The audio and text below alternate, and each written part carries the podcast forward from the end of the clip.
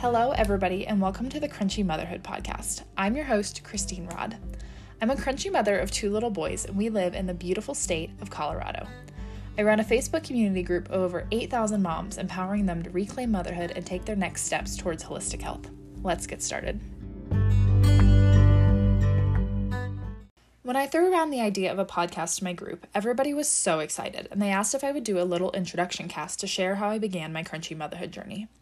I was raised in a pretty traditional way. I was vaccinated, we used regular products from the store, and we ate whatever we wanted to eat or whatever we could afford. Despite being pretty conventional, though, my mom still gave us vitamin C, echinacea, and probiotics every single day, and we still never got the flu shot. She dabbled in essential oils a little bit, so I kind of knew the basics. Like, I would try peppermint for a headache before reaching for Advil, lavender before I would take Benadryl when I couldn't sleep, and I'd take capsules of oregano before finally caving for antibiotics every single time. And that's the extent of my not so crunchy knowledge up until I got married. I thought that I was pretty healthy. I had no major diseases that surgery or medication didn't already fix for me. But looking back, I definitely wasn't. I had ovarian cysts that would burst every cycle starting at age 12, and I was put onto birth control. A few years later, I had a headache that was caused by a rare nerve condition that lasted for over three years. And at 17, I had my gallbladder removed, which, by the way, was my fourth surgery before I even turned 18. I've also been on antibiotics for more sinus infections than I can even count. As a teenager and an adult, I experienced anxiety and depression. I had daily headaches and migraines all the time. I suffered from chronic pain and fatigue. I had hormone issues like the ovarian cysts early on in puberty, and then painful heavy periods later on. And I also suffered from on and off again digestive issues all the time. I was healthy by all the big standards, but I wasn't thriving. My body was screaming from all different areas that things were not okay, and I just wasn't ready to listen. After my husband and I got married, I did what every woman is supposed to do I got on birth control. Again. This time I went with the implant. I was roped in by the promise of low hormone levels, no side effects, no period, and no pregnancy. I trusted my doctors like I always had trusted doctors. After three months of extreme bleeding and horrifying mood swings, I almost cut the thing out myself. I had to beg my doctor to remove it, and I received lectures on needing to try another hormonal birth control. I started looking for hormone free options that weren't condoms, and that's when I discovered natural family planning. I joined a few Facebook communities, which is where I had my first experience of women that were willing to speak out about the effects of artificial hormones on a woman's body and how their doctors had failed them. Later on, when I got pregnant with our first son, Jacob, things shifted. A little bit. Suddenly, my decisions affected more than myself, so we made some easy swaps. I feel like deep down I knew the Lord gives us our intuition for a reason, and I just knew that we needed more gentle stuff to be around a baby. So I bought my first bottle of Thieves Cleaner because a friend that I know used it around her kids, and we swapped out some other stuff for more natural brands like our body wash, our laundry soap, things like that. And what we realized was now that we were aware, we were able to recognize things that were our triggers. Candles were giving us migraines, so we trashed those. Then fragrance in our lotion started to bother us, and one by one we started getting rid of stuff without really even knowing exactly why it was causing these reactions. We were making changes, but there wasn't a change in us.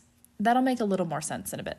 I like to believe that even as young as we were, we still had pretty solid heads on our shoulders. So when we started researching birth plans, we realized that a Hep B vaccine at birth literally made zero sense for our baby.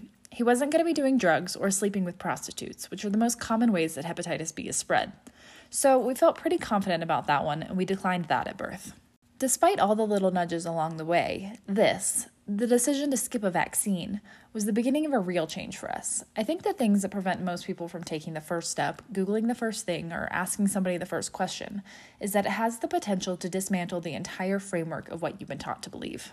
This is the theory of cognitive dissonance. Cognitive dissonance is engaged as a protective mechanism in our brains to navigate conflict. When we hold on to a belief, whether it's about someone, something, or even something we believe about ourselves, and then we're presented with new information that contradicts that, our brains go into a state of psychological stress, and it needs to reconcile the inconsistency in order to function. You're probably nodding your head right now because you know exactly what I mean. Unless you grew up in a crunchy holistic home, you probably experienced this exact thing at some point, or at multiple points along the way. To restore cognitive consonance, there are two responses. You can either completely ignore the source of conflicting information, or you can risk that you might change your beliefs. However, as a lot of you have probably discovered, it's really not that simple when it comes to health and living a natural lifestyle. My husband and I talk often about how we have to guard our hearts to which rabbit holes we go down because there are so many. Some of them are true, and some of them probably not so much. The point, though, that we always come to is that one thing always leads to another. So, we came up with a list of a few beliefs that one has to accept, and how because one thing leads to the next, the cognitive dissonance is extremely tense at every stop, but especially the first one. Number one, when you discover that your laundry soap contains a lot of toxic chemicals, the belief that you have to accept is that the FDA doesn't ensure everything on the shelf at the store is free of harmful toxins. Number two, once you've accepted that, you then have to examine why a company would do that in the first place. And you'll probably arrive at the conclusion that a lot of companies don't care about their consumers. They're only accountable to their bottom line and their stakeholders. Number three. So now you understand that companies will put toxins in your products and your baby's products because it's cheap and they don't care about you. And the government agency who you thought was there to protect you from this sort of situation doesn't. You then begin to question what else is a lie? Who else is lying? And everything slowly becomes open for question. The entire framework begins to dissolve before your eyes. Not to mention the immense mom guilt that you're probably already feeling because you've been using these products on your kids. Trust me, I've been there. And now we've hit another cognitive dissonance roadblock and we have to make another choice. Is removing toxins from your products enough for you? If so, that is great, and I wish you the most abundant inner peace. But for me, and I suspect most of you, that's not good enough. The next decision is do I start to question everything? Do I question my food, my parenting style? What about vaccines? Can I even trust our pediatrician?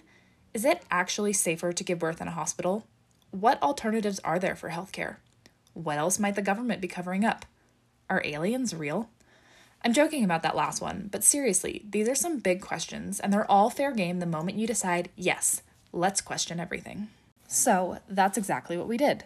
We questioned everything. We decided that we would go through all of the issues step by step, do our own research, and make fully informed decisions about what we felt was best for our family. When it came time for Jacob's two month checkup and the first round of vaccines, we obviously had a lot of questions. We had already done a lot of research reading studies, books, listening to podcasts, and talking with people that we trusted. We had a pretty good idea of what we were comfortable with, but we still made a list of questions for the pediatrician and brought that with us that's when everything changed. When we first started seeing this doctor, we were treated like the knowledgeable first time parents that we were. I had been a nanny for nine years already, so this wasn't my first rodeo. This time, though, we were made to feel like because we dared question vaccines, we didn't even deserve to be parents. We made the mistake of letting the pediatrician know that we were planning a family vacation to Portugal the next month. She basically told us that our baby was going to die if we didn't allow her to give him all of the vaccines that the CDC said that he needed. So we did.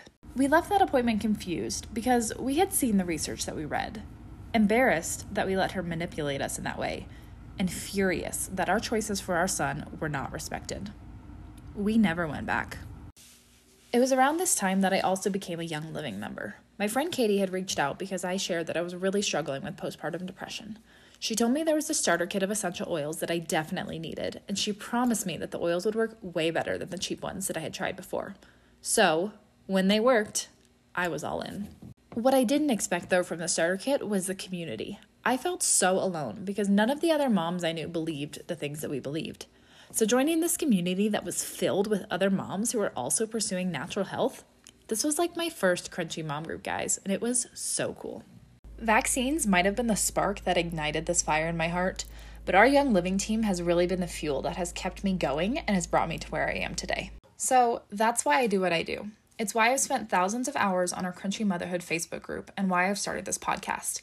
I want to help you work through these issues one at a time and really dig in so you can make informed decisions for your family. Your decisions may be different from my decisions, and that's the beauty of freedom and free will. So, mamas, let's question everything.